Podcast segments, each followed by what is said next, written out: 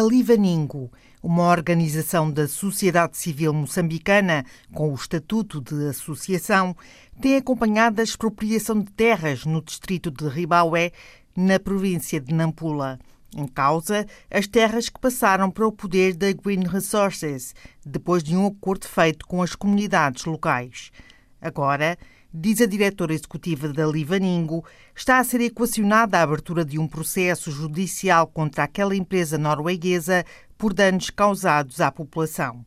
Tudo começou há 11 anos, conta Sheila Rafi. Em 2009, a empresa começou a atuar, a atuar e fazer as consultas uh, em Nampula, mas só se deu a expropriação só se deu a expropriação de terra em 2014 e 2015. Como é que as famílias viviam antes da expropriação de terras?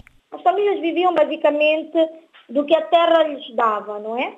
Portanto, era agricultura de subsistência, alguma agricultura de rendimento, mas eram famílias, principalmente as de Ribau, que é onde nós temos o trabalho mais forte, viviam à base da agricultura de subsistência. A principal cultura é a mandioca, Entretanto, algumas famílias cultivavam também milho, mapira e, e muito pouco mexoeira. Mas eram, eram, eram, era a, base, a base era esta. E existiam escolas comunitárias e algumas crianças tinham que ir às escolas que estavam muito longe. Não existiam unidades sanitárias apenas na sede do distrito. E quando esta empresa chegou, prometeu-lhes uma escola completa, que para nós significa uma escola que pudesse manter as crianças até a sétima classe, porque nós temos uh, um, um, problema que é a maior parte das famílias, quando não consegue alimentar as meninas, as filhas mulheres, prefere que elas se casem e passem para despesa do, do, futuro marido. Nós temos crianças que estudam até a terceira e a quarta classe em Ribau e a partir da quinta classe ou vão à lavoura da terra ou se casam. E muitos pais, inclusive os homens, não é só uma preocupação das senhoras, pensam que era, era mesmo uma solução ter uma escola que pudesse manter as crianças até a sétima, a sétima classe, o sétimo ano. E essas famílias com usurpação, no, no, nós dizemos, nós temos um estudo publicado e recentemente nós eh, publicamos este, este documento da Livaninga e passamos para, para as editoras, porque esta população já vem desde 2016 numa luta e nós temos apoiado. Nós já, já tivemos inúmeras reuniões com o governo, inúmeras reuniões com, com a empresa, já levamos algumas pessoas desafetadas à, à Noruega, com o apoio de uma organização sueca, para, para que o próprio camponês e camponesa pudessem dizer em primeira mão que, que os fundos da Norfund estavam a ser usados para criar, para aguçar a pobreza em Moçambique. Basicamente, as, as comunidades aceitaram a empresa. O princípio de participação pública pode não ter sido cumprido na totalidade. A consulta pública informada, com informação prévia, com o maior número de participação da população não aconteceu, mas aconteceram consultas públicas e as comunidades aceitaram que a empresa entrasse sob condição, sob promessas de uma vida melhor, de empregos, sob promessa de, de terem um reassentamento, compensações, compensações financeiras que, e, e, e, criação de serviços básicos. Mas eh, essas promessas, algumas delas foram cumpridas? Não, primeira, a primeira grande falha foi que as pessoas foram retiradas das suas terras e não foram administrativamente dadas uma parcela de terra formal, oficial, por parte da empresa ou do nosso, do nosso governo, das nossas autoridades. Essa foi a primeira grande falha. A segunda é que em nenhum momento foram pensados a criação de, de meios alternativos de subsistência. Portanto, as pessoas perderam as suas chamas e, e, as, e, e, as, áreas onde tinham, onde, onde faziam a maior parte das suas atividades, onde colhiam frutos, onde, onde coletavam plantas medicinais, onde tiravam, onde faziam algumas eh, orações e cultos religiosos de, de variados tipos e passaram a não ter nada. Foram ditas apenas que seriam compensadas. E como é que esta compensação foi feita? Foram contadas as culturas adultas existentes em cada família. Falamos de quantos hectares? Nós falamos de, de mais de mil hectares, mas cada família tem, em média, ativa, que cultiva de forma ativa, um hectare. Porque é a força, a força humana que eles conseguem cultivar. Mas, na verdade, uma família não tem apenas um hectare que tem a machamba viva, verde. Uma família moçambicana tem cerca de 5 hectares, porque eles, eles, eles, eles privilegiam áreas de pousio, áreas onde nós dizemos que eles preservam uma mata, uma pequena floresta onde coletam lenha para, para, para energia, para cozinhar. Eles têm as áreas onde normalmente os filhos homens irão expandir para as novas famílias e, e, e, e tem as áreas que fazem rotação. Mas, uma, mas esta empresa não levou nada destes hábitos culturais nossos em conta. Apenas a machamba, a parte de terra, a parcela de terra que estivesse verde no momento em que foi, feito a, que foi feita a avaliação é que foi tomada em conta. E só as plantas adultas, portanto, bananeiras, cajueiros, as fruteiras foram levadas em conta. Mas, estranhamente, em 100 famílias não havia 100 árvores, o que não é normal na nossa cultura na zona rural. Não é possível uma família inteira só ter uma mangueira, ou só ter uma goiabeira, ou só ter uma papaieira. Numa área tão vasta, normalmente as casas, apesar de muito humildes, apesar de serem de material local e palha, são rodeadas de fruteiras. Portanto, o levantamento não levou em conta estas questões culturais e as áreas de expansão. A segunda coisa foi negligenciado, não sabemos se deliberadamente negligenciado, mas em, em, nós tivemos acesso aos documentos oficiais da compensação, em 100 famílias não tem 100 árvores. E não é, não é verdade, não constitui a verdade. Uma família tem que ter pelo menos 5 fruteiras nas, na, na sua área. Isto é o mínimo. A outra coisa que nós, que nós uh, apontamos como um grave problema foi o fato de não ter indicado uma nova parcela de terra. Portanto, as pessoas perdem uma parcela de terra, e é verdade que a terra em Moçambique não se compra e não se vende, mas elas tiveram que negociar novos pedaços menores com outros regulados. As nossas autoridades tradicionais em Moçambique têm muito poder na, na, na questão da terra. E são estes regulos que permitem, aceitam que pessoas de outras comunidades possam ir à sua comunidade e se instalar. Falamos dos líderes comunitários. Comunitários, sim, os líderes comunitários. E foi assim que a população fez. Alguns tiveram que ir para novas comunidades, foram se instalar, alguns foram arrendar áreas porque as pessoas não quiseram dar eh, de forma gratuita e nós sentimos que é, é, é um fracasso do nosso poder administrativo. Sheila, o processo, de, o processo de expropriações de terras está legislado em Moçambique.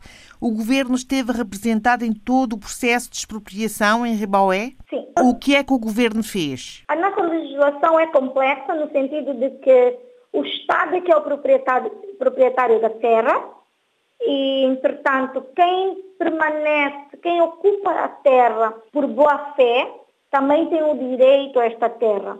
Entretanto, um investidor, quem ocupa por mais de 10 anos, mesmo que não seja nativo, também tem o direito, direito de uso e aproveitamento de terra. Entretanto, quando o investidor de fora, quando investimentos grandes, como, como a Green Resource, entram para, para o país, aprovação, porque a, a, a parcela de terra, a concessão de terra que eles necessitam para que o negócio seja um negócio rentável é muito alto, essa aprovação é dada por um Conselho de Ministros. O nosso Conselho de Ministros é que aprova parcelas acima de 10 mil hectares. E o que aconteceu foi que primeiro é dada a concessão no Conselho de Ministros e só depois é que é auscultada às comunidades. Logo a priori, nós estamos a cometer uma falha muito grave, porque nós estamos a dar, nós dizemos na nossa lei que as comunidades têm o direito de ser consultadas e de, e de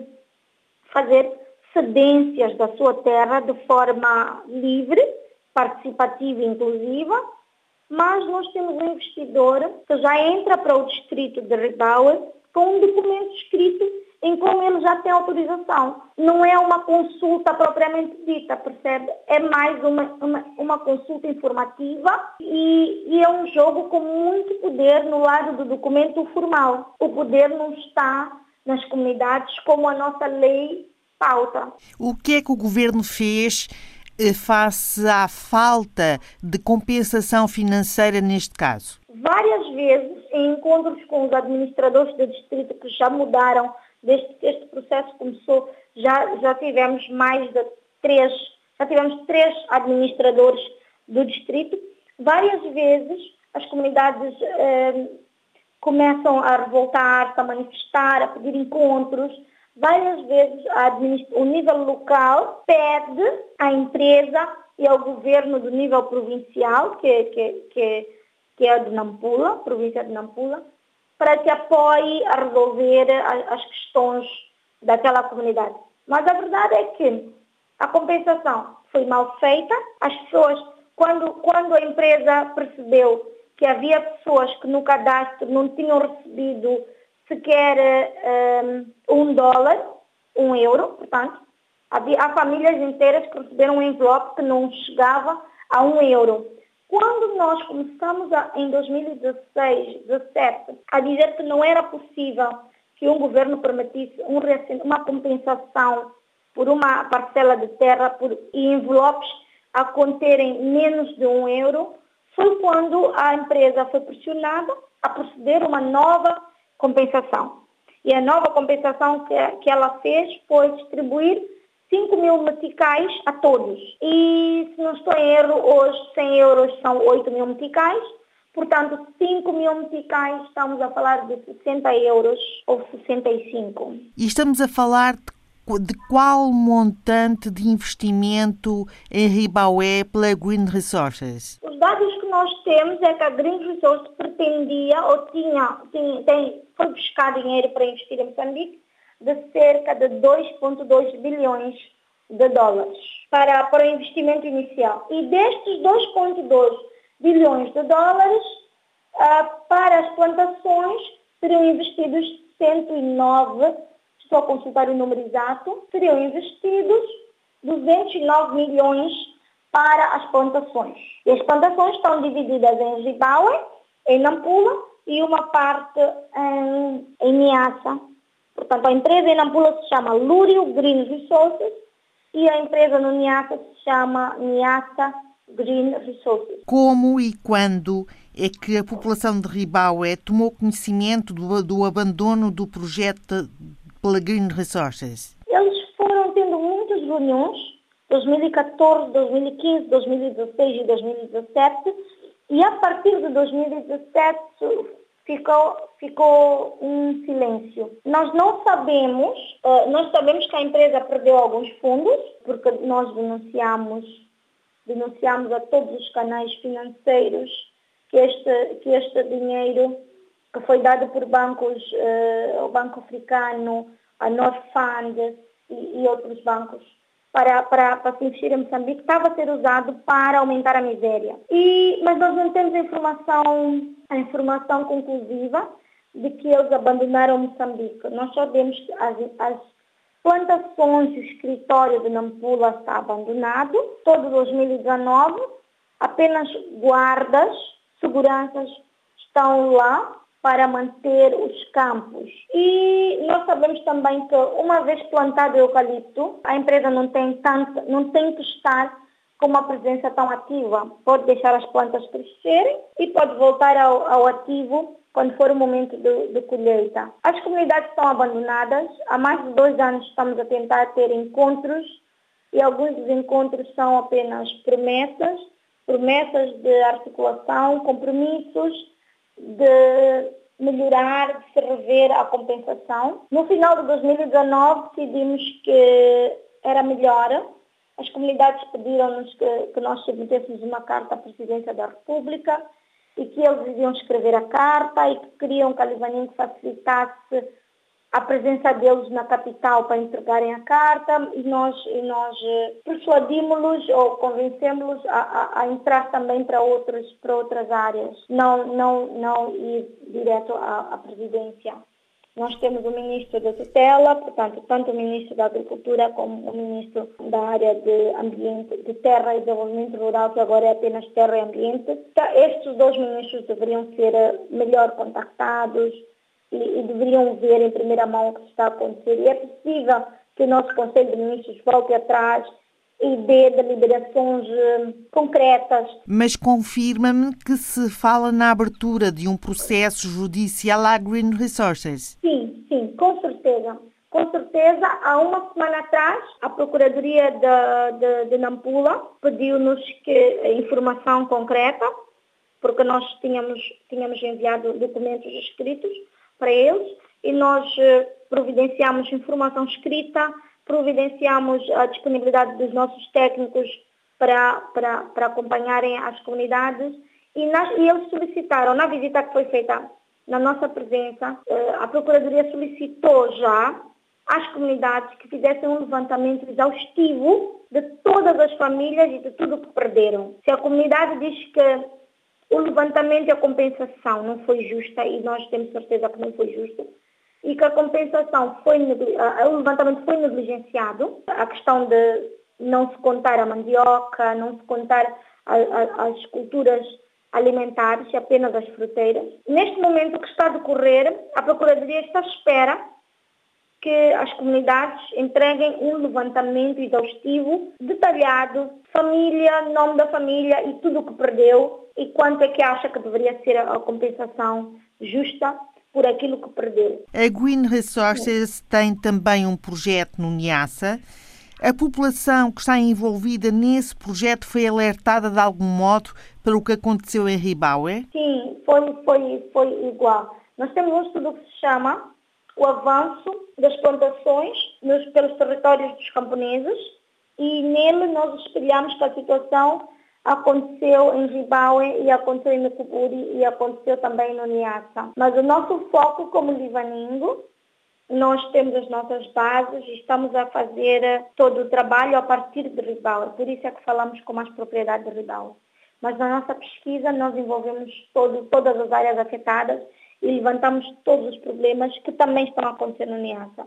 No Niassa também houve expropriação de terra, as compensações também não foram justas. Estão só à espera de uma decisão governamental, por assim dizer? Sim, nós esperamos, a nossa recomendação e a nossa esperança é que as nossas autoridades governamentais exijam, demandem que a empresa pague, pague o que, o que, o que a população está a pedir. Neste momento elas não querem a terra de volta.